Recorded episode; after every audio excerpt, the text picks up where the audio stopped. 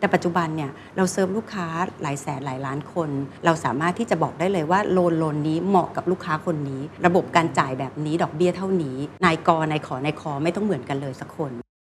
การที่เรามี AI ในทุกๆ จุดสิ่งนี้ทำให้ต้นทุนของเราเนี่ยถูกมีบัตรประชาชนใบเดียวขอให้คุณเป็นคนที่อยู่ในบัตรประชาชนนั้นจริง ก็กู้ได้แล้วถ้ามองในแง่ของการแก้ไขปัญหาเมื่อกี้ ที่บอกว่าจะแก้ไขปัญหานี่นอกระบบของประเทศไทยเนี่ยคุณจะแก้ยังไง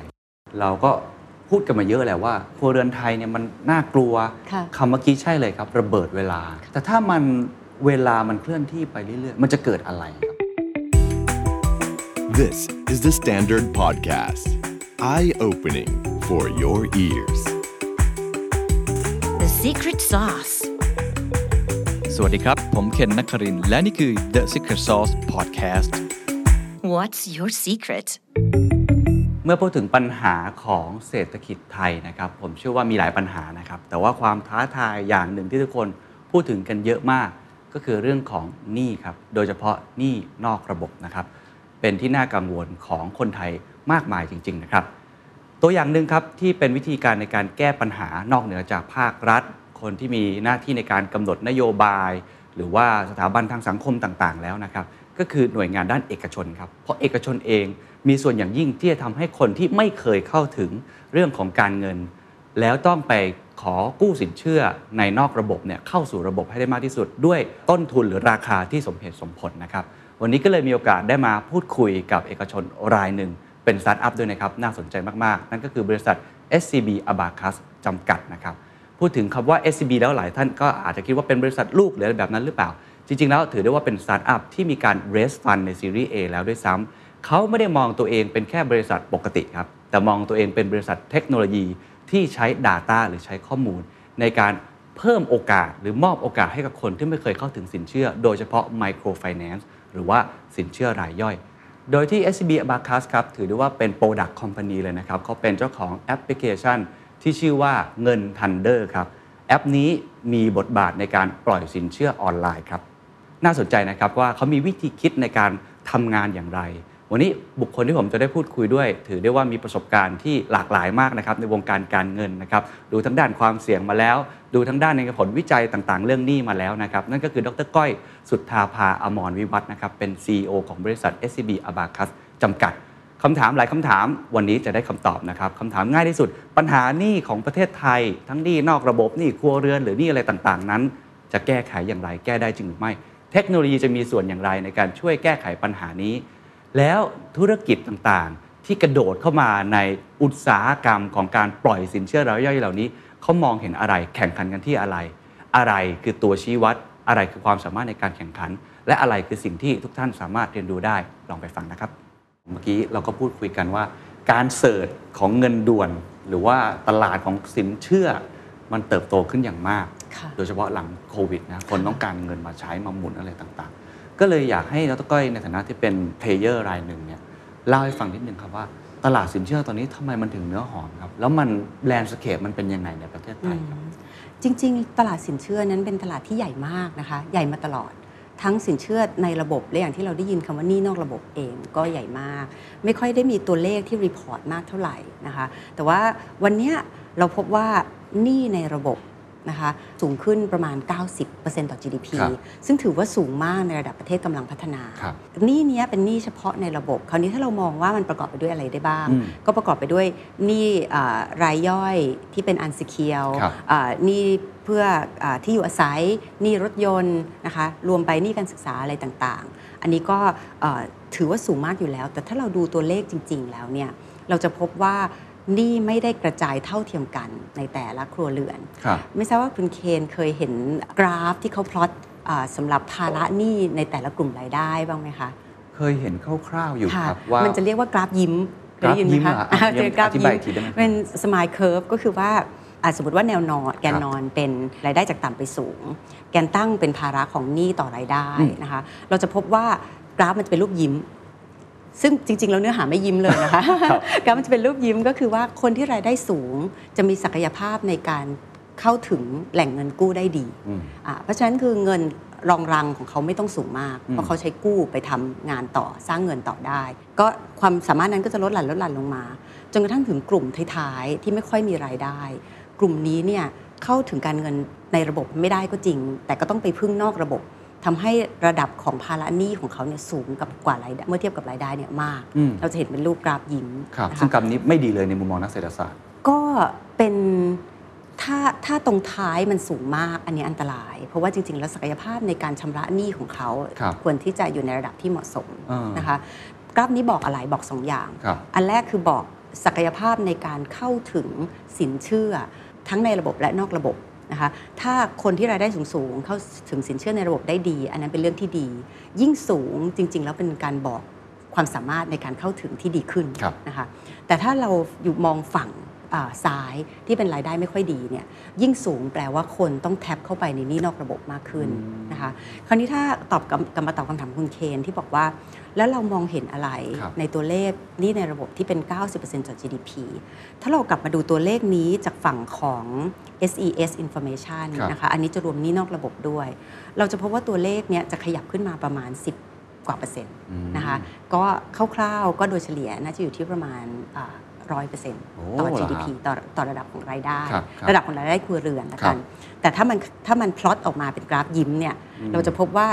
กลุ่มที่เข้าถึงอ่าหนี้ในระบบได้ดี คนที่มีรายได้สูงนั้นเนี่ยกราฟนั้นไม่ได้กระโดดขึ้นเท่าไหร่อืมเท่าเดิมอืมแปลว่าระดับของความเข้าถึงสินเชื่อเท่าเดิมครับ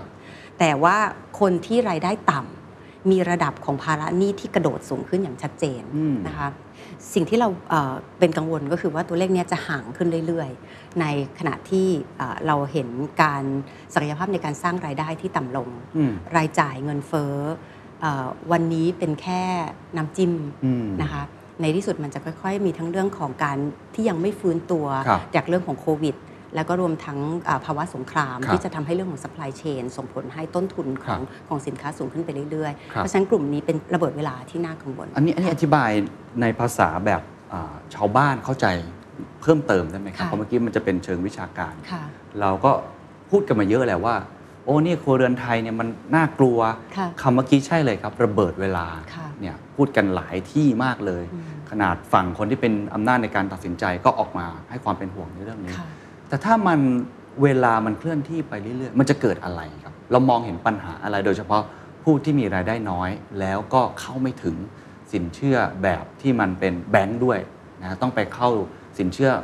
นอกระบบแบบนี้ มันจะเกิดอะไรขึ้นครับในภาพนี้คือมันเป็นวงจรที่หมุนไปอย่างรวดเร็ว และจะทำให้สถานการณ์แย่ลงสำหรับกลุ่มคนที่เขามีหนี้เพิ่มถูกไหมคะหนี้ในระบบนั้นเนี่ยถูกกว่าหนี้นอกระบบทันทีที่พ้นเส้นนะคะ จะเอ่อขยับขึ้นมาทันที 3 เท่า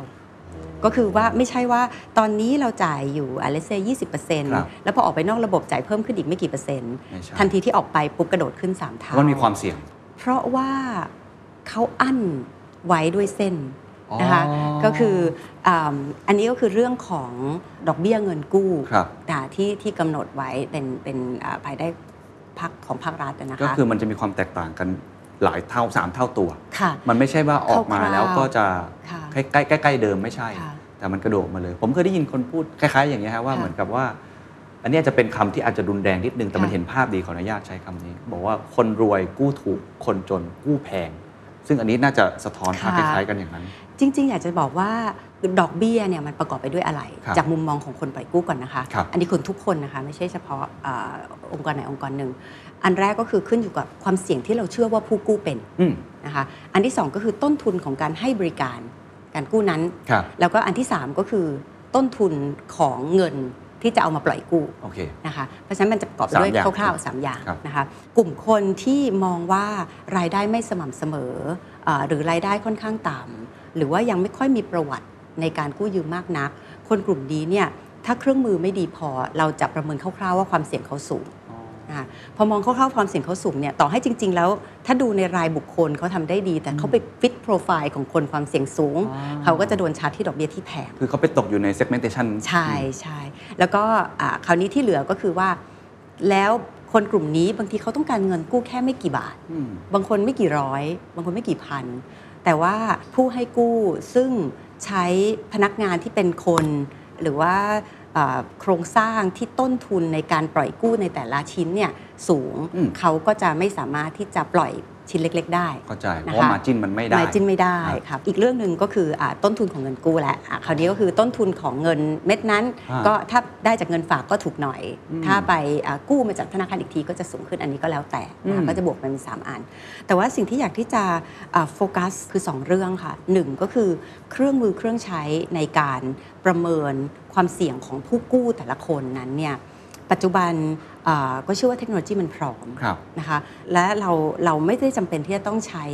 วิธีการประเมินแบบเดิมอืมเดิมเนี่ยก็อาจจะต้องเอาเอกสารมาเป็นตั้งครับๆแล้วก็มานั่งดูด้วยตาคน แล้วก็จะมี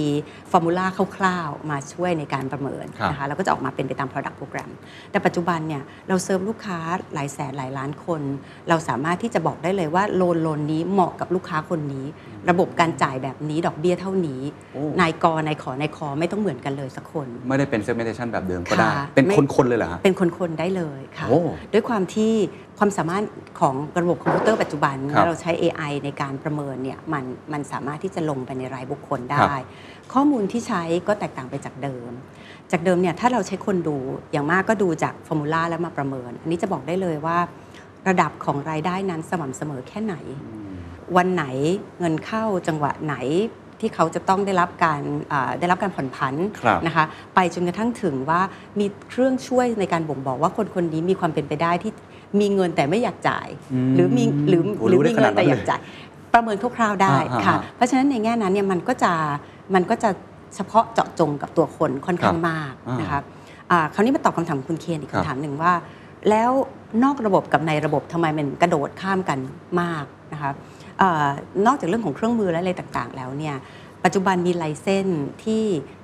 อ่า ธนาคารมีอันนั้นคือเรื่องธรรมดาก็อ่ามีมีระดับของการปล่อยได้ระดับหนึ่งครับนะคะเอ่ออีกกลุ่มหนึ่งก็คือพวกกลุ่มนันแบงก์ก็จะมีกลุ่มที่เรียกว่า Nano Finance เอ่อปล่อยได้สูงสุด 33% APR ต่อปีอ่าแล้วก็อีกกลุ่มหนึ่งก็คือ P Loan ซึ่งปล่อยได้ 25% APR ต่อปี แต่ทันทีที่ทันทีที่ทางผู้ปล่อยกู้ประเมินว่าความเสี่ยงของเขาเกิน 33%ความเสี่ยงของเขาเกิน 25%เนี่ย option ต่อมาของเขาคือ 100ถึง200%ไปเลย มันไม่มี option ตรงกลาง เพราะว่านี่คือในระบบอืมกับนอกระบบไปเลยค่ะเพราะฉะนั้นอันนั้นคือทำให้ตัวเส้นขีดแบ่งจริง ๆ ก็มีความสำคัญอืมกลับมาที่คุณเคนพูดว่าก่อนที่จะเกิดโควิด ก็มีการ Google Search เรื่องของการกู้เงินไปแล้วระดับครับหนึ่ง ช่วงที่เกิดโควิดนะคะกลางปี 2020 นั้นนะเอ่อคำเซิร์ชพวกเนี้ยกระโดดขึ้นมาถึง 3 เท่านะคะ แล้วก็ส่วนหนึ่งเป็นเพราะว่าทุก ๆ ธนาคารไทยเทน แน่นอนที่สุดความเสี่ยงในระบบสูงขึ้นครับแต่ว่าเป็นเพราะว่าทางธนาคารแห่งประเทศไทยเองก็มีความกังวล ก็ลดเพดานดอกเบี้ยอืมลงมา3%นะคะจาก 36 เป็น 33 จากเอ่อ28 เป็นครับ25 ก็ทำให้คนที่เดิมเนี่ยได้รับการปล่อยเอ่ออาจจะถูกผลัก ทันทีออกไปนอกระบบเพราะเส้นขยับขึ้นมาเพราะเส้นเพราะเส้นขยับลงมาอ่าค่ะเข้าใจครับนั่นคือเขาก็ความเสี่ยงโดยภาพรวมมันก็มากเพิ่มขึ้นอยู่แล้ว ถ้าเขาอยู่ borderline เขาก็เขาก็กระเด็นไปครับค่ะตรงนั้นก็มีส่วนช่วยให้ให้อ่าสภาพโครงสร้างของอืมสินเชื่อในประเทศไทยเนี่ยมันครับเด้ไปในทิศของนอกระบบมากครับขึ้นทีนี้พอเราพูดถึงภาพรวมทั้งหมดเราก็จะเริ่มเห็นความน่ากังวลนะค่ะเห็นถึงปัญหาที่ใหญ่มากค่ะๆเอ่อผมคิดว่าแต่ละหน่วยงานก็คงมีบทบาทมีหน้าที่ในค่ะการ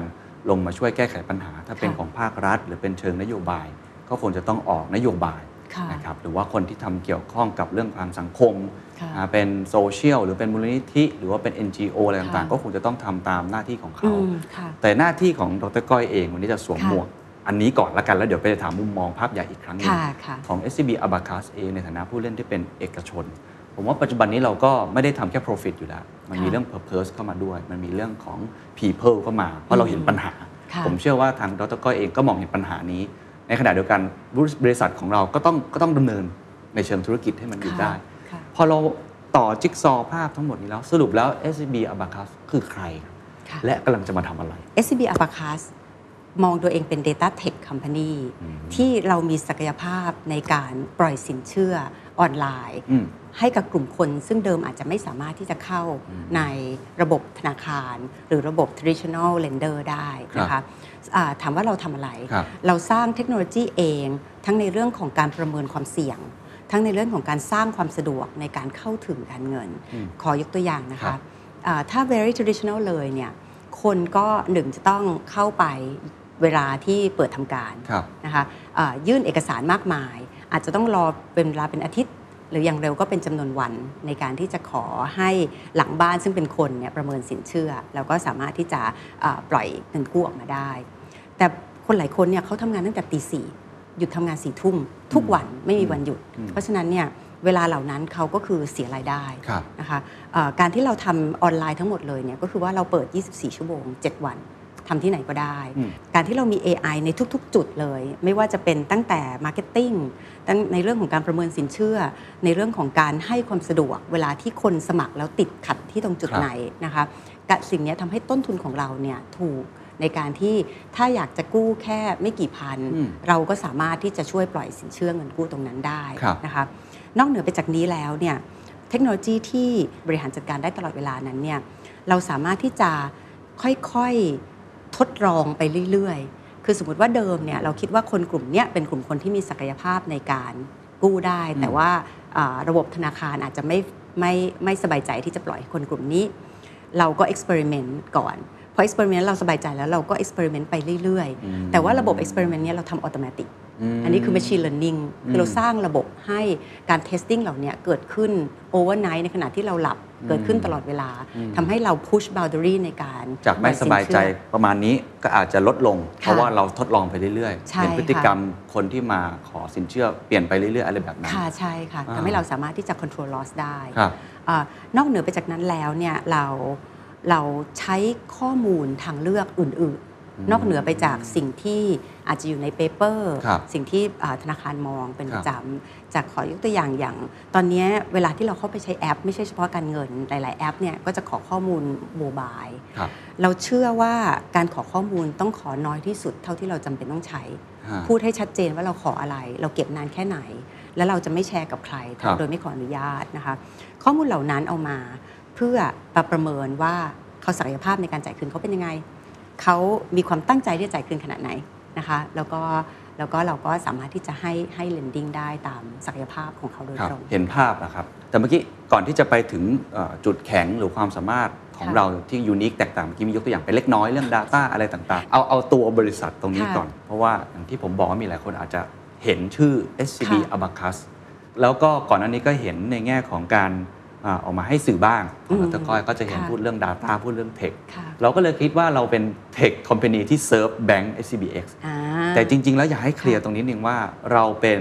Tech Company เป็น Data Company ที่ทำเพื่อธุรกิจในตัวที่เราเป็น Product ค่ะ Company ของเราเอง รวมทั้งเป็นเป็นสตาร์ทอัพด้วยใช่ไหมครับค่ะคือเป็น r e s t Fund Series A มาล่าสุดเนี่ยใช่ค่ะอาจจะช่วยเล่าถึงตัว Business Position ตรงนี้นิดหนึ่งครับ เราเป็นเรามองตัวเองเป็น Data Tech Company ครับนะคะที่พยายามที่จะตอบโจทย์ทางสังคม ก็คือว่าพยายามที่จะตอบโจทย์ว่าทำยังไงเราถึงจะให้โอกาสถึงกับมือคนอืมมากที่สุดผ่านเทคโนโลยีอืมนะคะโอกาสเนี้ยณวันนี้ use case แรกของเราคือเรามองถึง lending อ๋อเราคิดว่า lending เป็นเรื่องใหญ่มากหนี่นอกระบบเป็นสิ่งที่เรามองว่าไม่ได้จำเป็น ที่จะต้องมีขนาดใหญ่ขนาดนั้นครับเทคโนโลยีสามารถที่จะตอบโจทย์ตรงนี้ได้ครับก็เราก็เลยใช้ เราก็เลยสร้างผลิตภัณฑ์ของเราเอง ปล่อยกู้ด้วย balance sheet ของเราเองอืมชื่อว่าเงินทันเด้ออืมนะคะด้วยผลิตภัณฑ์นี้เราสร้างของเราเอง เทคโนโลยีที่เราพัฒนาเองในทุก ๆ จุดของการปล่อยกู้นั้นโอ้ก็ทำให้เรามี asset ที่เป็นตัว tech ทำ in-house เองเลย in-house เองเลยอ่าค่ะ แล้วก็เราก็มีทีมงานซึ่งเอ่อ สองในสามของทีมงานเราเป็น engineer นะคะที่มีความรู้ทางด้าน Machine Learning กับกับ Artificial Intelligence ครับครับค่ะครับ ถ้ามองในแง่ของการแก้ไขปัญหาเมื่อกี้ ขอถามค่ะแบบชัดๆ นิดนึง อันนี้อาจจะเป็นคำถามที่ผมเชื่อว่านักลงทุนจะต้องถามค่ะพอสมควรเลยค่ะว่า ที่บอกว่าจะแก้ไขปัญหานี้นอกระบบของประเทศไทยเนี่ยคุณจะแก้ยังไงค่ะกับตัวธุรกิจของคุณห นี้นอกระบบในเมืองไทยนั้นเนี่ยต้องดูก่อนว่าจริง ๆ แล้วมันมีทั้งคนที่เข้าไม่ถึงหนี้ครับและคนบางคนที่เข้าถึงหนี้ในระบบ แต่ว่าได้รับบริการที่ไม่ดีพออืมนะคะเพราะฉะนั้นคือคนกลุ่มเนี้ยรวมๆกันน่ะจากสเปคของสำนักงานเศรษฐกิจแห่งชาตินะคะเราจะพบว่า 80%ของครัวเรือนไทยเนี่ยมีเอ่อการกู้นอกระบบ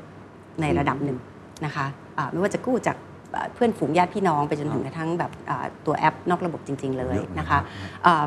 เอ่อเป็นก้อนที่ใหญ่มากอ่าเรามองว่าภายใน 2 ปี เราอยากที่จะเซิร์ฟตลาดนี้ให้ได้อย่างน้อย 10%อ๋อนะคะซึ่งก็ถือว่า ambitious มาก แต่อ่าเราเชื่อว่าด้วย traction ที่เราเห็นเราคิดครับว่าเราทำได้ครับอ่าอันที่สองก็คือว่า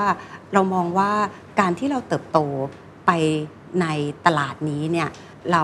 เอ่อสร้างเทคโนโลยีของเรา และเทคโนโลยีเนี้ยจริง ๆ เราสามารถที่จะขยายผลไปในสังคมอื่น ที่เองก็สามารถที่จะมีเอ่อ มีจริงๆแล้วเขาก็มีปัญหาในการเข้าถึงสินเชื่อได้เช่นกันค่ะอืมอืมเราก็เลยมองว่าเราอยากเป็นเทคโนโลยีคัมพานีที่ที่เอ่อขยายผลเรื่องของการเข้าถึงการเงินไปไปสู่ตลาดในเอเชียตะวันออกเฉียงใต้ได้ด้วยแสดงว่าไอค่ะตัว ambitious goal ของเราเมื่อกี้ ถ้าเกิดเราทำได้ตามเป้าจริง ๆ มันก็จะค่ะช่วยแก้ปัญหานี่นอกระบบให้มาอยู่ในระบบ ค่ะมากยิ่งขึ้นมากยิ่งขึ้นถูกไหมฮะค่ะนี่คือคือเป้าหมายของเราค่ะและทั้งนี้ทั้งนั้นเนี่ยการที่เข้ามาอยู่ในระบบมันช่วยแก้ปัญหา 2 อย่างฮะนะคะนอกเหนือไปจากเรื่องของ financial แล้วเนี่ยมันช่วยในเรื่องของการสร้างความรู้ในการบริหารจัดการเงินครับแล้วก็ 2 ก็คือความรุนแรงต่างๆ ที่เอ่อ สินเชื่อนอกระบบนั้น บางทีเขาจะเลือกในการใช้การจัดเก็บที่อาจจะการรุนทวงแรงหนี้และผิดต่างๆผิดมนุษยธรรมได้ค่ะอ่าเข้าใจเพราะฉะนั้นก็คือตรงนี้ก็จะแก้ปัญหาโดยโดยโดยภาพใหญ่ได้ด้วแล้วยถ้ามีคนถามนี่ขอถามแบบง่ายๆอีกสักครั้งก่อนจะไปถึงเรื่องอื่นค่ะถามบอกเข้ามาในระบบแล้ว ดอกก็ยังแพงอยู่ครับดรก้อยทำไงดีค่ะอันนี้เราเราเรามีวิธีการยังไงในการช่วยเขาไหมครับคำว่าอาดอกแพงเนี่ยอย่างที่บอกมันขึ้นอยู่กับอ่าการประเมินความเสี่ยงครับทันทีที่เขาค่อย ๆ สร้างเครดิตของเขาขึ้นไปเรื่อยๆเนี่ย วงเงินก็จะใหญ่ขึ้นอาดอกก็จะลดลงอ๋อแล้วก็จริง ๆ แล้วเนี่ยกลายเป็นว่าดอกเบี้ยเป็นสิ่งที่สำคัญนะคะ แต่ flexibility เป็นสิ่งที่สำคัญยิ่งกว่าอืมแล้วการสร้าง flexibility ด้วย product program แบบเดิมมันทำไม่ได้อืมมันทำได้ด้วย engine ข้างหลังบ้านครับอ่าที่ ตอบโจทย์ customization สำหรับคนคนนั้นอืมอ่าโดยเฉพาะค่ะอ่าอันนี้ก็เลยเป็นส่วนหนึ่งที่เราคิดว่าเราเป็นตัวที่แตกต่างเห็นภาพรับค่ะ ในปีที่ผ่านมาเราก็ก็ตัวรายได้เองก็ขึ้นประมาณ 8 เท่าครับค่ะครับเริ่มเห็นภาพครับอะค่ะทีนี้เราจะกลับมาคุยเรื่องตัว Product โดยเฉพาะค่ะเรื่องความยูนิคของมัน ว่าจะทำยังไงให้เราแข่งขันได้ เพราะว่าค่ะตลาดนี้ทุกท่านมันไม่ใช่ตลาดที่ไม่มีใครค่ะคนเต็มไปหมดเลย ทุกคนเห็นน่ะค่ะนะไม่ใช่ทุกคนแบบอ๋อไม่รู้หรอค่ะอะไรเงี้ยแต่ว่าผมเห็น ไม่ใช่แค่แบงค์อืมแต่คนอื่นๆ ที่ทำนค่ะอนแบงค์อยู่แล้วค่ะหรือแม้แต่คนที่ทำธุรกิจที่เกี่ยวข้องโดยเฉพาะเทคคอมพานีเนี่ยผมค่ะว่าทุกเจ้าจ้องตาเป็นมันเพราะเขามี Data ค่ะแล้วเราก็เห็นการจับอืมมือกับ partner มากมายในการแข่งขันเอา Data มาใช้มากขึ้นอย่างที่เมื่อกี้เรากล่าวถึงค่ะ Alternative อะไรอย่างเงี้ยนะครับก็เลยอยากจะถามตรงนี้ก่อนว่า อะไรคือความสามารถในการแข่งขันของเราในตลาดตรงนี้ อะไรคือจุดที่เราทำให้เราไม่เหมือนคนอื่นค่ะและเรามั่นใจว่าเราน่าจะ มีอ่าตัว uniqueness ที่จะดึงดูดลูกค้าได้มากกว่า ก็ขอย้อนกลับมาอ่าพูดถึงแคตตากรีต่างๆ ของผู้ปล่อยสินเชื่อในตลาดนี้ก่อนนะคะ มีทั้งคนที่มีเทคโนโลยีและมีคนที่ไม่มีเทคโนโลยีใช่มีทั้งคนที่มี Data พิเศษ และมีคนที่ไม่มี Data พิเศษใช่สิ่งที่เราพบก็คือว่ามันสำคัญที่ว่าเรามั่นใจในเครื่องมือนั้นขนาดไหนในการที่จะปล่อย แน่นอนที่สุดผู้เล่นหลายรายที่อยู่ในตลาด โดยเฉพาะตลาดที่เป็นโลเคชันของเขา เขารู้จักอ่าลูกค้าสินเชื่อของเขาอย่างดี แต่ว่ามันก็รู้จักผ่านระดับบุคคลนะคะอืมก็คือเพราะฉะนั้นเนี่ยการที่เขาจะสเกลออกมาเป็น national player ถือว่าค่อนข้างยากอืมนะคะอันเนี้ยมันเรียนรู้ได้ด้วยโมเดล ไม่ได้แปลว่าความรู้ในระดับบุคคลไม่ดีนะคะ ดีมากครับแต่มันต้องถอดออกมาให้ขยายอ่าเป็นระดับของ national ให้ได้ อันที่สองก็คือการใช้คนข้างหลังบ้านยังไงต้นทุนสูง เพราะฉะนั้นน่ะมันมีlimit ของการลด cost ครับที่พอที่จะสามารถที่จะเซิร์ฟคนกลุ่มนี้ได้จริงอืมๆนะคะอันดับ 3 ก็คือจริง ๆ แล้วเนี่ยลักษณะของข้อมูลที่การปล่อยสินเชื่อคุ้นเคยในการตรวจสอบนั้นเนี่ยจริง ๆ แล้วมันเป็นข้อมูลหยิบมือเดียว ในปัจจุบันนั้นคนอยู่บนออนไลน์เยอะมาก มันมีเอ่อ data footprint ค่อนข้างเยอะที่ยังไม่ได้เอาเข้ามาใช้งานอย่างจริงจังครับเราโชคดีตรงที่เรา โฟกัสที่จะตอบโจทย์นี้โจทย์เดียวเลย บอกว่าข้อมูลทางเลือกนั้นสามารถมาช่วยทำให้เราเปิดตลาด ให้กับกลุ่มคนที่ยังไม่เคยเข้าถึงตลาดครับทางด้านการเงินมาก่อนหรือเปล่า เราก็เลยเริ่มตรงนี้ก่อนใครเมื่อปีเอ่อปลายปี 2019 นะคะนั้นก่อนโควิดนิดหน่อย ก็ธนาคารแห่งประเทศไทยก็บอกว่าเราเป็นรายแรกที่ที่เรา actually ใช้ครับ alternative data จริง ๆ ข้อมูลที่เราใช้เนี่ยก็เอ่อไม่ว่าจะเป็นพวกโซเชียลมีเดียว่าจะเป็นเอ่อข้อมูลบนมือถือในบางเรื่องแพทเทิร์นของการชาร์จโทรศัพท์ ระยะทางในการเดินทางนะคะเกี่ยวหมดแล้วฮะใช้ได้หมดนะคะ คือตอนที่ก้อยเริ่มทำงานอ่าธนาคาร ตอนนั้นเข้ามาในฐานะเป็นอ่า risk manager อ๋อมาตั้งทีมทำอ่า risk model อ๋อตอนนั้นเนี่ยถือว่าเท่มากแล้วที่ใช้ 10 ตัวแปร นะคะตอนนั้นเท่มากผ่านมาวันนี้ต้นทุนของการเก็บข้อมูลถูกมากตอนๆนี้ศักยภาพในการกี่ตัวแปรแล้วฮะกวาดเนี่ยมากของเราเองเราใช้หลายพันจากนะคะสิบวันนั้น ใช้จากสิบวันนั้นนะคะใช้หลายพัน แล้วก็อย่างอย่างของเมืองจีนที่เขาเป็นแบบอีโคซิสเต็มเลยเนี่ยเขาพูดว่าเขาใช้เป็นหมื่นนะคะเพราะฉะนั้นเนี่ยใช้หมื่นตัวหรือใช้ 2 ตัวครับมันไม่ได้สำคัญเท่าเราบอกว่าเราเราวัด accurate ได้แค่ไหนเราแม่นหรือนะเปคะล่าอ่าแต่ว่าประเด็นก็คือว่า จริง ๆ แล้วทุกข้อมูลมันมีความหมายครับแต่สำหรับเราเนี่ยเราเรานอกจากจะเราใช้ Data ได้หลาย ๆ แบบแล้วเนี่ยแต่เราบอกว่าความสะดวกสำคัญที่สุด เพราะฉะนั้นมีบัตรประชาชนใบเดียวขอให้คุณเป็นคนที่อยู่ในบัตรประชาชนนั้นจริง ก็กู้ได้แล้วที่เหลือเป็นทางเลือกหมด หรือว่าข้อมูลอื่นๆ utility อื่นๆ ได้นะคะแต่ทั้งหมดทั้งมวลเนี่ยเป็น optional หมดนะคะแล้วเราก็สามารถที่จะประเมินได้ว่าคนคนนี้แน่นอนที่สุดถ้าให้ข้อมูลยิ่งมากขึ้นอ่าเราก็มีตัว machine ก็มีพลังในการเอ่อ ดูว่าศักยภาพในการครับชำระคืนของเขาเป็นยังไง เขาครัก็บอาจจะได้ดีลที่ดีขึ้นกว่าเดิมอ่าค่ะอันนั้นคืออันนั้นคือข้อหนึ่งเอ่อแต่อันหนึงที่อยากจะอยากจะอ่าโฟกัสคือจริง ๆ แล้วเรื่องของการให้บริการเนี่ยมันไม่ใช่แค่การประเมินความเสี่ยง แต่มันขึ้นอยู่กับว่าหลายอย่างเป็นเรื่องของ mindset บางคนมีความรู้สึกว่าเขาขอหนึ่งคือไม่ comfortable ที่จะทำออนไลน์ แต่จริงๆแล้วเราต้องแก้ mindset นั้น ว่าจริง ๆ แล้วมันง่ายยังไง เราพัฒนาตัว chatbot หรือ journey ของลูกค้านะคะโดยการที่จับทุก ๆ จุดเลยเช่นข้อคำถามนี้ใช้เวลานาน เราก็เข้าไปแก้ว่าทำยังไงถึงให้เวลาสั้นลง เรามี chatbot ซึ่งคำถามมาร้อยคำถาม เราสามารถที่จะตอบได้ด้วย chatbot 95 คำถามที่เหลือไปถึง customerตอนนี้เรามีคัสเตอร์หลายล้านคนเนี่ยเรามี customer service อยู่แค่ 4 คนนะคะในการตอบโจทย์ ส่วนหนึ่งที่พี่รู้สึกว่าเราแตกต่างอย่างเห็นได้ชัดจาก การทำงานเอ่อระบบสินเชื่อที่ผ่านมาในอดีตครับแล้วกันนะคะ ก็คือว่าเราอยากรู้จักลูกค้าจริงอืมๆนะคะการที่เราจะรู้จักลูกค้าเนี่ยมีอย่างที่คุณเคนบอก มีทั้งในการที่ทำมายาวนานเรารู้จักเป็นรายบุคคล กับการที่เราใส่ใจจริง ๆ ในทุก ๆ จุดของเจอร์นี่ของเขา ตั้งแต่เขาเข้ามาดาวน์โหลดของเรา ไปจนทั้งถึงเขาพยายาม หรือเขามีจุดไหนที่เขาติดขัด เราก็สามารถที่จะมุเข้าไปช่วยเหลือครับรวมไปถึงการสอบถามเป็นระยะว่าจริง ๆ แล้วเขาอยากรู้อะไรอืมพี่ว่านั้นเป็นตัวที่จะเป็นตัวตัดเชือกว่าว่าใครจะรู้จักลูกค้าและตอบโจทย์ที่ตรงใจได้ดีที่สุดนะคะก่อนหน้านี้เนี่ยตอนที่ก่อนโควิด จริง ๆ แล้วเนี่ยคนสนใจเรื่องความเชื่อมั่น เรื่องเอาข้อมูลไปทำอะไรน้อยมาก เราพบว่าภายในเวลา 2 ปีเนี่ยอ่าเรื่องนี้กลายเป็นจุดแข็งที่สุดเลย ความเชื่ออยากมั่นเนี่ยเหรอครับความเชื่อมั่นคนอยากรู้ว่าข้อมูลนี้เป็นข้อมูล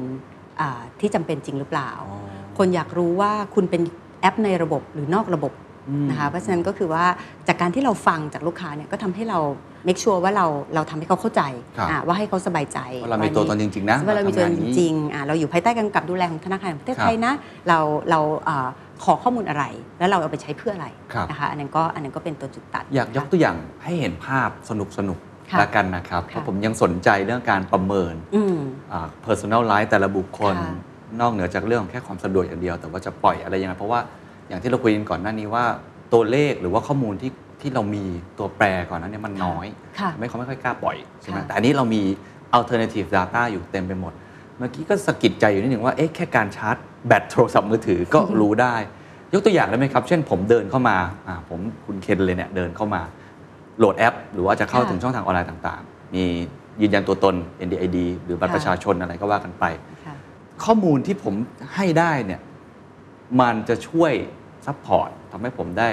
สินเชื่อที่ดีอย่างไร สมมติผมไม่ได้มีข้อมูลในเครดิตบูโรเลยค่ะผมไม่มีในอ่าธนาคารเลย อันนี้ผมเอาค่ะแบบเคส of extreme นิดนึงแต่ผมเชื่อว่ามีเยอะในประเทศไทย เราใช้ Data อะไรบ้างครับ เอางี้ก่อนนะคะ ถ้าเป็นคุณเคนนักเรียนเข้ามานะคะ มันจะ alert มาที่พี่เลย ว่าว่าหนึ่งคือมาแล้วก็มีเซเลบมา หรือว่าสองคือมี fraud มาแน่เออๆอันนี้อันนี้จะ alert อาจขึ้นจะมาร้อนแรกเงินก่อนจริงแล้วแต่ว่าเอาถ้าถ้าพูดจริงๆก็คือคนเดินเข้ามาปุ๊บเนี่ยสิ่งแรกก็คือเขาประเมินตัวตนของเขาใช้ไอดีครับนะคะบอกว่าเขาเป็นใคร หลังจากนั้นเนี่ยเราก็จะมีซีรีส์ฮบคำถาม ที่จะ walk เขา through ว่าต้องใส่อะไรบ้าง แต่ส่วนที่สำคัญก็คือว่าเราจะถามเขาว่าเขามีข้อมูลอะไรที่อยากที่จะสนับสนุนการกู้เงินนี้อืมอ่าอาจจะเป็น bank statement อืมอ่าอาจจะเป็นในเรื่องของการให้ข้อมูล utility ครับนะคะสาธารณูปโภคต่างๆ รวมถึงพวกโซเชียลมีเดีย เช่นถ้าเขาเป็นคนขายของออนไลน์ เขาอาจจะมีอ่าเว็บไซต์ของเขาที่เขาขายของ ถ้าเขาเป็น rider อ่า เราก็อาจจะใช้ข้อมูลบางอย่างบนมือถือที่เขา give consent อ๋อเอ่อสามารถที่จะ track ว่าเขามีกิจกรรมที่ที่เอ่อสร้างรายได้อย่างขับนั้นไปจริงหส่รืงอเปล่าบ่อยแค่ไหนในแต่ละวันใช่ค่ะอ่าก็ของเหล่านี้ทุกอย่างนะคะก็ก็เป็นตัวเสริมในการให้เราสามารถที่จะสร้างสินเชื่อที่เหมาะกับเขาคนนั้นครับค่ะตลอดระยะเวลาที่ทำมาเนี่ยมันมีหนี้เสียเยอะไหมครับคือพลาดเป้าไปบ้างอะไรเงี้ยเออมีช่วงที่คือหนี้เสียเนี่ยประกอบไปด้วยหนี้เสียเพราะเราดูเขาผิด กับหนี้เสียที่เราดูเศรษฐกิจผิดอืม จริงๆ แล้วมีทั้งคู่อ่านนะคะ คืออย่างเศรษฐกิจเนี้ยอย่างช่วงที่มันมีล็อกดาวน์กระทันหันอ่าอย่างตอนเคสตอนช่วงเดลต้าเนี่ยเราก็ทั้งไม่ว่าจะคลาสไหนก็มีปัญหาทางเศรษฐกิจหมดนะครัคะบเศรษฐกิจอ่าปิด อันช่วงนั้นก็จะเป็นช่วงที่เราต้อง control loss ครับนะคะอันที่สองก็จะเป็นเอ่อมีบ้างที่ข้อมูลใหม่ขึ้นมา เรายังไม่เอาข้อมูลนั้นมาใช้อืมเอ่อแต่ว่าเราเก็บไว้เพื่อดูว่าเมื่อไหร่ที่มันมีปริมาณของข้อมูลแบบนั้นเพียงพอเราก็จะค่อยเริ่มใช้ค่ะอืมแล้วก็อืมบางทีเราก็จะมีการออฟเฟอร์กลับไปว่าอ๋อวงเงินที่ที่ให้ไปเดิมเนี่ยตอนเนี้ยได้มากเพิ่มขึ้นแล้วอะไรเงี้ยค่ะก็ก็จะมีกลับไปเช่นผลงานที่ผ่านมาตั้งแต่เราเปิด NPL ใช้ค่อนข้างดีไม่ค่อนข้างไม่ดีสูงค่ะแต่ผลงานทั้งหมดโดยรวมเป็นยังไงครับ ตัวเลขเอาเท่าที่เปิดเผยได้ก็ได้ครับ ว่าวงเงินปล่อยไปแล้วเท่าไหร่ user เป็นยังไงค่ะพอใจไม่พอใจได้ตามเป้าไหมครับ จริง ๆ แล้วเอ่ออยากตอบคำถามของคุณเคนอันแรกที่บอกว่าเราวัดความสำเร็จของเราด้วยอะไรครับค่ะจริง ๆ แล้วเอ่อความสำเร็จของเราเนี่ยก็คือกลับไปที่ vision ของเราอืมคือเราอยากที่จะเปิดโอกาสให้กับคนที่เดิมไม่สามารถที่จะเข้าถึงได้นะคะเพราะฉะนั้นตัวแรกเลยที่เราดูก็คือว่าลูกค้าครึ่งหนึ่งของเราอะเป็นลูกค้าที่ถูกปฏิเสธอ่าการกู้ธนาคารมาก่อนอืมนะคะลูกค้าประมาณ 40%ของเราเนี่ยสามารถที่จะไปลดภาระหนี้นอกระบบของเขาได้นะคะลูกค้าของเราเนี่ยเอ่อ 60%เป็นผู้หญิง ในขณะที่เราดูเอ่อสัดส่วนในตลาดเนี่ยผู้หญิงเนี่ยจะกู้ได้ประมาณสัก 40%นะคะเอ่อลูกค้าของเราประมาณ 16%ครับเป็นนักศึกษาจบใหม่อืมอายุประมาณ 20-25 ในขณะที่คนกลุ่มเนี้ยในใน banking system เนี่ย มีอยู่แค่ประมาณ 5%เพราะอืมฉะนั้นเราเชื่อว่าเราช่วยกลุ่มคนก็ถือว่าที่แทบถูกกลุ่มนะใช่เราเราเราสามารถได้ช่วยกลุ่มคนที่เดิมเขาอ่าไม่สามารถที่จะเข้าถึงได้อย่างจริงจังและอีกตัวหนึ่งที่ตอบโจทย์คุณเคนก็คือว่า คนที่กู้เราเขามองเราเป็นไลฟ์ไลน์ที่จะคอยกลับเข้ามาเมื่อเขามีความมีความเรียกว่า retention นะคะมีเขาเขามีความเชื่อว่าเราเป็นที่พึ่งอืมในเวลาที่เขาอ่าขัดสนหรือเปล่า เราก็พบว่า 70 กว่าเปอร์เซ็นต์ของลูกค้าเราเนี่ยหลังจากที่ปิดโลนกับเราไปแล้วเนี่ย กลับมาสมัครเราภายในเวลาประมาณ 2 อาทิตย์อืมนะคะนั้นก็ถือว่าเป็นตัวเลขที่สูงมาก ก็เป็นตัวเลขที่ที่บ่งบอกว่าเรามี good product fit สำหรับคนกลุ่มนี้ คราวนี้เอ่อตอนนี้เรามียอดดาวน์โหลดประมาณ 7 ล้านดาวน์โหลดนะคะก็มี registered user ประมาณ 3 3 ล้านกว่าครับค่ะพอใจไหมครับ ได้ตามเป้าไหมครับเอ่อยังไม่ถึง 10%ของของกลุ่มคนที่ที่เราคิดว่าเราอยากสามารถที่จะช่วยได้นะคะ เราก็พยายามที่จะ work toward that อ่า ถือว่าท้าทายมากๆเลยค่ะท้าทายค่ะท้าทาย ก็โชคดีที่ได้ทีมงานที่เชื่อในเรื่องเดียวกันครับอันแรกที่บอกว่าอย่างหนึ่งก็คือต้องรู้ใจลูกค้าอืมแล้วจากฟังลูกค้าเป็นประจำสร้างครับระบบที่ฟังลูกค้าและสร้างเขาเรียกว่าอะไร tracker ที่เราสามารถที่จะรู้ว่าลูกค้าต่อไปอีกอันหนึ่งก็คือสร้าง tracker และฟังทีมอืมค่ะอันนี้สำคัญมากสำหรับหน่วยงานที่มีครับขนาดเล็กค่ะเราเราถ้าเราเชื่อทีมเรา เราให้เขาอ่า ตัดสินใจได้ เขาก็จะไปสามารถที่จะสร้างอะไรโดยที่มันไม่ต้องมารวมศูนย์การตัดสินใจที่เดียวค่ะครับผมมี2 point ที่อาจจะเป็นคำถามเชิง อาจจะนกาทีฟนิดๆแต่อืมอยากทราบค่ะเพราะว่าดูจากสภาพตลาดทั้งหมดแล้ว อันที่หนึ่งเราไม่เรามีออนไลน์อย่างเดียวเราไม่มีออฟไลน์มันมันได้เหรอครับ ในตลาดประเทศไทยนะค่ะคุณไปตามต่างจังหวัดเนี่ยเต็มไปหมดเลยเป็นจริงค่ะห้องแถวเขาเรียกว่าสินเชื่อห้องแถวค่ะปล่อยกู้ค่ะห้องแถว ติดกัน ผ่านไป3ามสี่คูหา เจ้าเดิมยังไปอยู่ฝั่งนู้นเลยจริงคือค่ะมีมากกว่าร้านสะดวกซื้ออีก แล้วก็ขี่มอเตอร์ไซค์เข้ามาเข้าออกเข้าออกกันค่ะนั้นไม่มีออฟไลน์อยู่ได้จริงเหลืออันที่หนึ่ง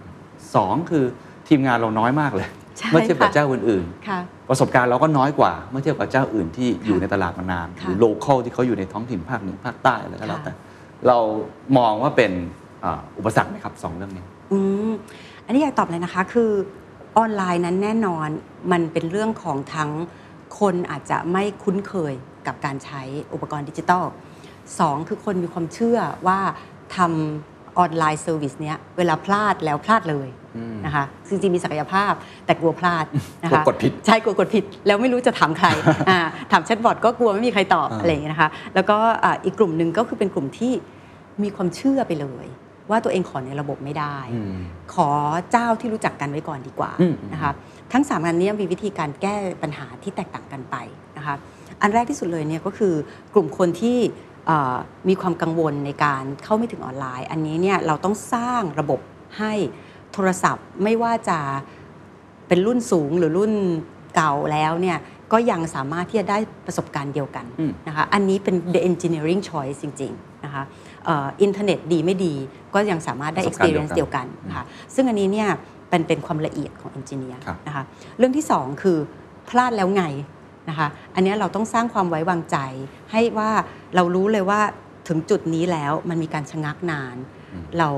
แก้ไขอ่าเราต้องแก้ไขครับไม่ว่าจะแก้ไขด้วยเครื่องหรือแก้ไขด้วยคน เราต้องอืมเข้าเข้าไปเข้าไปเอ่อช่วยเขาตอบโจทย์ครัย์บนะคะ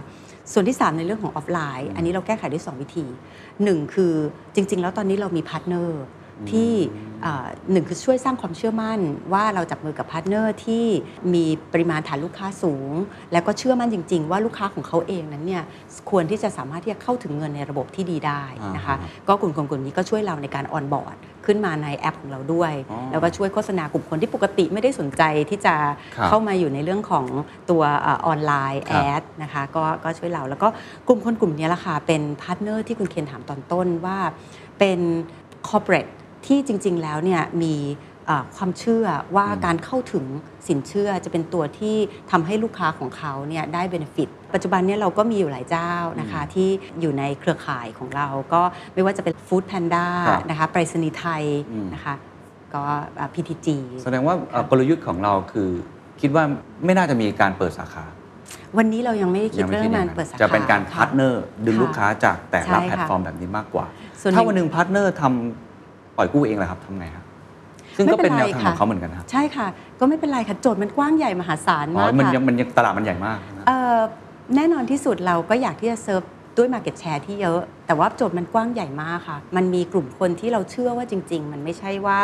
เอ่อออนไลน์จะตอบได้หมดทั้งหมด เราเชื่อว่าเอ่อลักษณะของการความต้องการของสินเชื่อในแต่ละคนไม่ไม่ได้เท่าเทียมกันอืมจริง ๆ แล้วเราอยากจะให้ ทุกๆ คนสามารถที่จะเข้าถึงสินเชื่อในระบบได้ เพื่อที่จะสร้างเครดิตของเขาค่ะจึงครับเราคิดว่ามันเป็นการแก้ปัญหาในภาพรวมได้ดีกว่าด้วย ครับค่ะครับมองไปในอนาคตเห็นอะไรบ้างครับ ตั้งเป้าหมายอะไรยังไงดิเรกชันเชิงตัวเลขเมื่อกี้ผมค่ะไม่ได้แตะเรื่องนี้มากค่ะนักนะครับเพราะทราบว่าอยู่ในช่วงเริ่มต้นค่ะมันก็อาจจะยังไม่ได้ break even นักนะครับค่ะแต่ว่าสตาร์ทอัพมันก็ต้องมีจุดที่ต้องบอกนักลงทุนใช่ค่ะว่าถึงเวลาแล้วนะ ที่เราจะเริ่มตัวเลขสีเขียวค่ะใช่ไหมฮะ มันยังไงพอมองอนาคตยังไงค่ะตั้งเป้ายังไง คือเราตั้งบริษัทนี้ขึ้นมาเป็น Tech Startup ที่แท้จริงครับนะคะ เรามีเป้าหมายที่จะเป็นเอ่อบริษัทแยกต่างหากจากเอ่อการให้บริการทางด้านการเงินของกลุ่ม SCB Group แต่แน่นอนที่สุดเราก็ serve strategy ของ SCB ในการที่จะเป็นเอ่อ tech provider ให้กันกับตลาดในภาพรวมนะคะ ทั้งที่ทั้งนั้นเป้าหมายของเราเนี่ยก็คืออาเข้าสู่ตลาด อีเตอร์ IPO แต่ว่าเป็นตลาดที่เป็น tech startup อย่างแท้จริงอืมปีที่แล้วก็เป็นตัวที่บ่งบอกว่าเทคโนโลยีของเรานั้นมีคุณค่าอืมอาพอที่เราจะดึง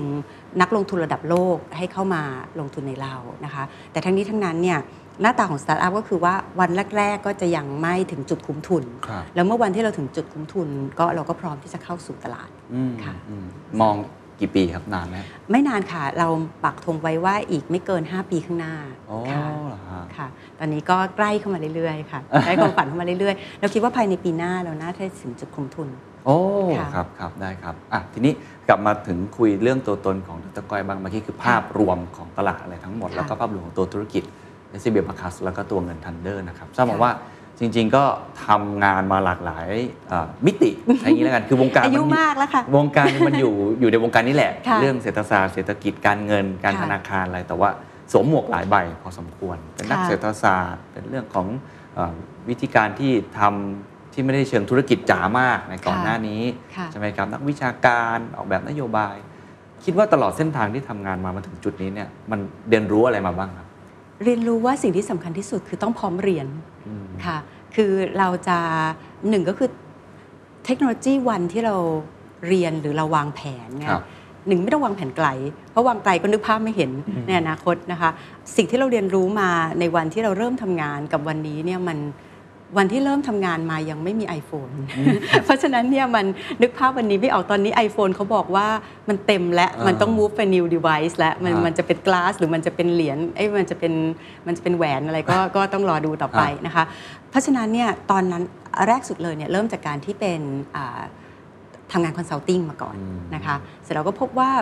อยากเข้าใจในเชิงลึกในเชิงของโครงสร้าง ก็เลยไปเรียนต่อปริญญาเอกนะคะทางด้านอ่าเศรษฐศาสตร์แล้วก็ในแง่ของการบริหารอืมก็หลังจากนั้นก็ทำงานในเชิงของนโยบาย อยู่กระทรวงการคลัง แล้วไปทำงานที่อ่า IMF อืมนะคะอยู่พักหนึ่ง ตอนนั้นน่ะก็มีความรู้สึกว่าตัวเองรู้จักเศรษฐศาสตร์ค่อนข้างดีนะคะ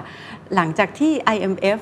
ช่วงนั้นประมาณปี 2007 นะคะโอ้โหก็มองอยู่ในว่า period ที่ดีอยู่ในมากเลยพีเรียดที่ดีมาก 2007สองเอ่อ2007 ไปปลายๆเอ่อ IMF ก็บอกว่าเนี่ยสงสัยจะไม่มีวิกฤตเศรษฐกิจในโลกนี้แล้วเห็นพูดอย่างนี้เลยนะครัคะบพูดอย่างนี้เลย แล้วก็บอกว่าอ่าเด็กๆออกไปหางานทำในภาคธุรกิจเถอะโอ้อ่าแล้วก็แล้วก็กลับมาได้นะคะ จริง ๆ แล้วเป็นโปรแกรมเลยด้วยซ้ำไปว่าแบบเอออยากจะให้ออกไปหาความรู้แล้ววนกลับมา นะคะก็ตอนนั้นเนี่ยก็เลยไปทำงานธนาคารทำงานธนาคารปุ๊บแฮมเบอร์เกอร์คริสิสโอ้โหค่ะนี่ได้เรียนรู้ของจริงได้เรียนรู้ฮะ ของจริงค่ะ ก็ตอนนั้นเนี่ยจากการที่ได้รู้เศรษฐศาสตร์ ก็กลายเป็นมาได้รู้เศรษฐกิจ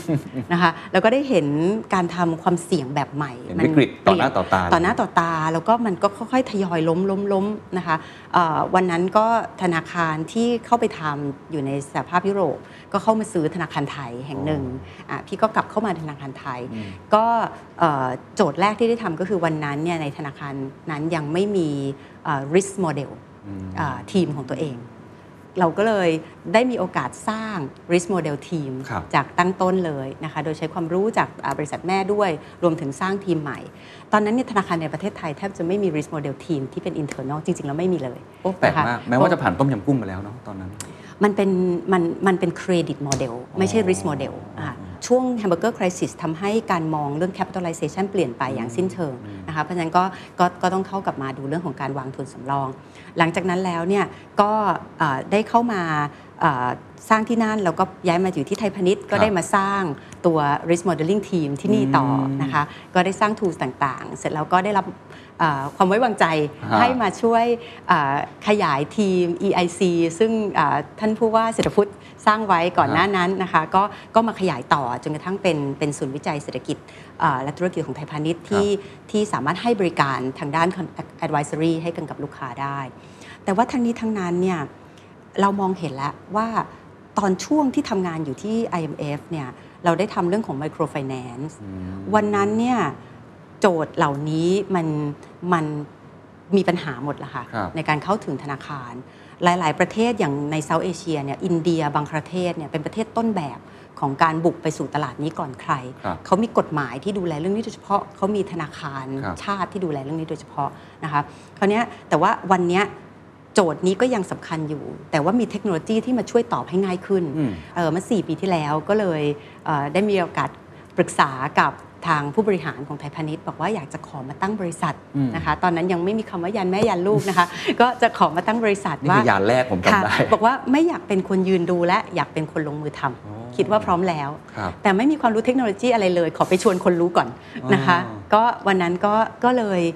แยกบริษัทออกมา แล้วก็เดินสายคุยกับเทคโนโลยีทั้งหลายว่า ทำอยู่ Google ทำอยู่ Amazon อยากกลับมาทำกับพี่ไหมมาแก้ปัญหาสังคม แก้หนี้นอกระบบกัน อ๋อ ชวนด้วยวิธีนี้เลย ชวนอย่างนี้เลยค่ะ ชวนตแล้วรแล้งว work ไหมฮะก็มาบ้างไม่มาบ้าง แต่ว่าในที่สุดเราก็เริ่มต้นกันมาได้สิบกว่าคนครับนะคะ ก็เป็นคนที่เชื่อในเรื่องเดียวกันอืมแล้วก็มีความรู้มากกว่าพี่อืมนะในการช่วยทำแล้วก็เสร็จแล้วก็มาอ่าเราก็หยุดบทบาทของครับการเป็นผู้วิเคราะห์และยืนดู อย่างห่วงห่วงๆลงมากังวลใจลงมือทำเองาลงมาก็ก็ก็ได้รับความรู้ตอนนั้นก็เลยรู้ธุรกิจจริงอ่าๆจากรู้เศรษฐศาสตร์ รู้เศรษฐกิจก็มารู้จักธุรกิจจริงๆ และเรื่องค่ะเทคโนโลยีด้วยนะฮะและเทคโนโลยีค่ะใช่ไหมครับแต่เทคโนโลยีทุกวันนี้ก็ฟังจากน้องๆ บอกว่าให้พูดช้าๆนิดหนึ่งค่ะถ้าอย่างนั้นต้องถามคำถามท้ายๆครับ ที่เป็นค่ะเรื่องของอ่า personal นิดนึงการบริหารจัดการแล้วกันค่ะนะครับ แน่นอนเรื่องของ SB b a c a s เนี่ยเป็นเรื่องใหม่ค่ะแล้วก็เป็นเรื่องที่ยังต้องแท็บอีกเยอะแยะมากมาย ก็มีทั้งโอกาสมีทั้งความเสี่ยงค่ะในขณะเดียวกันเรื่องของการบริหารทีม มันก็มีความ ผมว่าก็มีความยากในแบบของมันอยู่เหมือนกันแน่นอนด้วยค่ะตัวบริษัทเป็นอ่าลักษณะแบบนี้มีเงื่อนไขแตกต่างกันออกไปคนก็ไม่เหมือนกัน ความรู้ด้านเทคโนโลยีของดรก้อยก็อาจจะไม่ได้มีเท่ากับน้องๆ ที่เก่งเทคโนโลยีจ๋าค่ะๆนะฮะในฐานะผู้นำเนี่ยเรานำทีมยังไง เราบริหารทีมองค์กรของเราอย่างไรจริงๆ อยากจะบอกว่าทุกๆ คนในทีมมีความถนัดเฉพาะด้านของตัวเอง แต่ว่าเราเชื่อว่าคนที่จะทำงานได้ดีในองค์กรอย่าง SCB b a c a s ต้องมี 3 character ด้วยกันครับนะคะอ่าพอมีความถนัดของตัวเองนั้นเนี่ยต้องมีความเข้าใจงานของคนอื่นด้วยนะคะอืมเพราะฉะนั้นคือต้องมีอ่าศักยภาพที่จะทำงานแบบ T shape ก็คือว่ารู้ลึกของตัวเอง แต่ว่ากว้างพอครับที่จะเข้าใจทำงานเชื่อมกับคนอื่นได้ด้วยครับบางคนอาจจะรู้ AI Machine Learning อย่างดี แต่ไม่เข้าใจ Branding Marketing อืมอ่าอาจจะไม่เข้าใจวิธีในการทำอ่า Customer Service เรามี Product Person ที่ปรับตัวเองไปเป็น Data Scientist เรามี Data Scientist ที่อยากจะขยับไปทำงาน Dev อืมอ่าเรามี Dev ที่ตอนนี้เข้ามาขอเป็น Customer Service นะคะแล้วเราก็มีน้องที่ทำกราฟิกที่ตอนนี้ขอเข้าไปทำในเรื่องอ่า journey นะคะ เพราะฉะนั้นคือเราเราเราโชคดีมากที่เราได้ครับคนรุ่นใหม่ที่ที่พร้อมที่จะขยับปรับเปลี่ยนครับงาน แล้วก็อันที่สองเนี่ยก็คือต้องเป็นคนที่ comfortable ใน environment ที่มัน very uncomfortable นะคะเพราะว่าเราคือ startup อืมนะคะโจทย์ที่เราพยายามจะตอบโจทย์มันเป็นโจทย์ใหญ่และเป็นโจทย์ยากครับนะคะเพราะฉะนั้นเนี่ยอ่าวิธีการตอบโจทย์นั้นต้องเปลี่ยนฟุตเวิร์กต้องดีเปลี่ยนแปลงตลอดเวลา เพราะฉะนั้นคือต้องเป็นคนที่พร้อมที่จะปรับเปลี่ยน แล้วก็ดู whatever it takes อืมเพราะฉะนั้นเนี่ยสิ่งที่พี่ในฐานะผู้นำขององค์กรที่ควรจะต้องทำก็คือว่าสร้างระบบที่รับฟังอืมระบบในการเลือกไอเดียนะคะอืมอาองค์กรที่ เวลาที่เราคุยกับคนเด็กอ่ารุ่นใหม่นะคะ สิ่งหนึ่งที่จะรู้เลยว่าองค์กรนั้นจะเป็นองค์กรที่เติบโตไปได้ดีหรือไม่ดี ก็คือถามว่าถ้าน้องมีไอเดียอะไรใหม่ ๆ รู้ไหมว่าต้องไปที่ไหน นั่นสิค่ะถ้าเขางงและใช้เวลา stun ไปช่วงหนึ่งก่อนอ่าจะตอบเนี่ยแปลว่าองค์กรนั้นบริหารจัดการ ไม่ดีพอในเรื่องของ innovation แล้วที่นี่ไปไหนฮะถ้าถามที่นี่ไปได้ทุกที่อืมมันจะมาถึงจุดที่อ่าตัดสินใจเอง อ๋อเหรอค่ะ แต่มีแพลตฟอร์มมีอะไรให้นี่ป่ะฮะเรามีเรามีแพลตฟอร์มอ่าที่คุยกัน daily ในทุกๆเช้าครับนะคะ เรามีระบบ Squad System ซึ่ง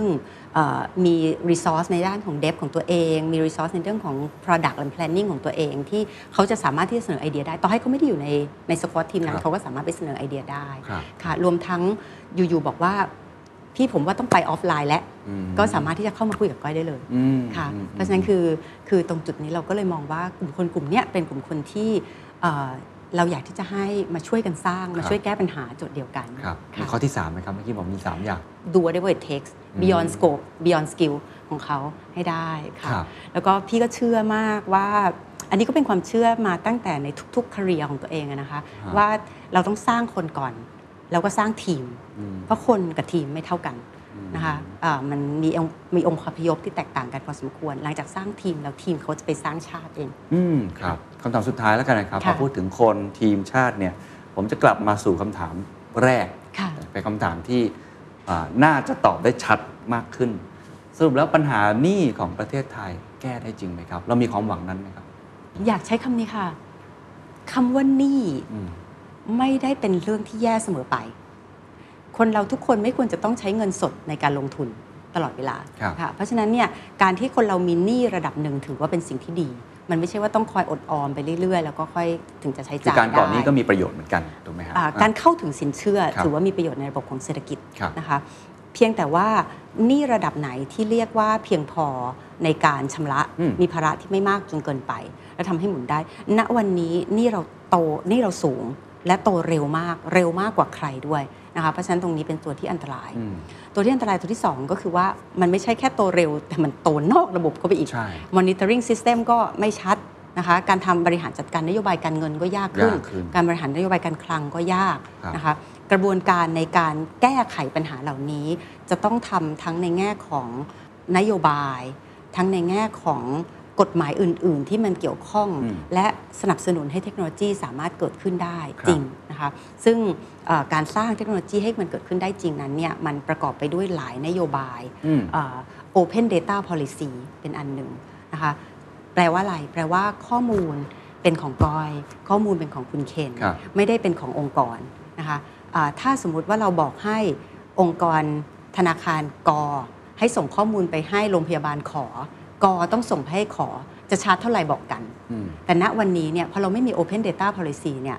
คุณเคนบอกให้ธนาคารกอส่งไปให้โรงพยาบาลขอธนาคารกออาจจะบอกว่าไม่ส่งได้ง่าย ๆ อย่างนั้นเลครัยบนะคะะซึ่งซึ่ง Open Data Policy เลยสำคัญ อันที่สองก็คือเรื่องของเอ่อ common infrastructure ที่จะทำให้ Startup หรือ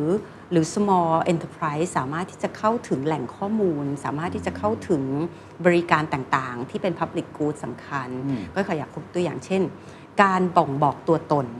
เนี่ยเป็นเรื่องที่เอ่อจำเป็นสำหรับการให้บริการรายย่อยในทุกๆ เรื่อง ไม่ได้เฉพาะด้านการเงินอย่างเดียว ซื้ออินชัวรันในเรื่องของการรับบริการทางการแพทย์ทุกครับอย่างต้องยืนยันตัวตนครับแต่ว่าปัจจุบันเนี่ยความสามารถในการยืนยันตัวตนต้องไปทำกับเอ่อ ระบบเดียวคือ NDID ซึ่งต้นทุนยังมีราคาสูงอยู่ มันก็เลยทำให้เอ่อคนยังไม่สามารถที่จะยืนยันตัวตนรายรายย่อยๆ ไม่สามารถที่จะเข้าไปรับบริการนั้นได้นะคะครับแล้วก็แล้วก็แพลตฟอร์มที่มันเป็นส่วนกลางแบบเนี้ยค่ะ จริงๆ แล้วเขาเรียกว่า gatekeeper อืมมันเป็นตัวสำคัญที่จะมาช่วยปลดล็อกค่ะอืมสรุปแล้วมีความหวังไหมครับมีใช่ไหมฮะดูคิดจากว่าเส้นทาง process คิดว่า progress ของเราคิดคิดว่า regulator ของเราเนี่ยมีความเชื่อในครับเรื่องของการเปิด แต่ว่า progress ถือว่าเอ่อยังไปช้าอยู่อืมอ่า policy หลาย ๆ อย่างถูกดีเลย์ออกไปครับนะคะ คิดว่าแก้ไขได้ แต่ว่ามันมีจุดที่ช้าไปแล้วอืมอ่าเหมือนกันอืมจุดนั้นยังไม่ถึงอืมแต่มันก็จะงวดขึ้นเรื่อย ๆ เพราะฉะนั้นอืมก็ก็เลยคิดว่าค่อนข้างสำคัญที่จะทุก ๆ ภาคส่วนต้องต้องเข้ามาพูดกันเรื่องนี้อย่างจริงจัง ครับโอ้ขอบคุณมากครับวันนี้ได้ทั้งความรู้ได้มุมมองใหม่ๆ รวมทั้งได้เห็นตัวรูปแบบธุรกิจ แล้วก็วิธีการบริหารของค่ะดรก้อยด้วยนะครับ ขอบคุณมากนะครับค่ะขอบคุณมากค่ะ And that's the secret sauce. ถ้าคุณชื่นชอบ The Secret Sauce episode นี้นะครับ ก็ฝากแชร์ให้กับเพื่อนๆ คุณต่อด้วยนะครับ และคุณยังสามารถติดตาม The Secret Sauce ได้ใน Spotify, SoundCloud, Apple Podcast, Podbean, YouTube และ Podcast Player ที่คุณใช้อยู่นะครับ และอย่าลืมติดตาม Facebook Fanpage The Secret Sauce เข้ามาติชมเข้ามาพูดคุยกับผมได้เลยนะครับ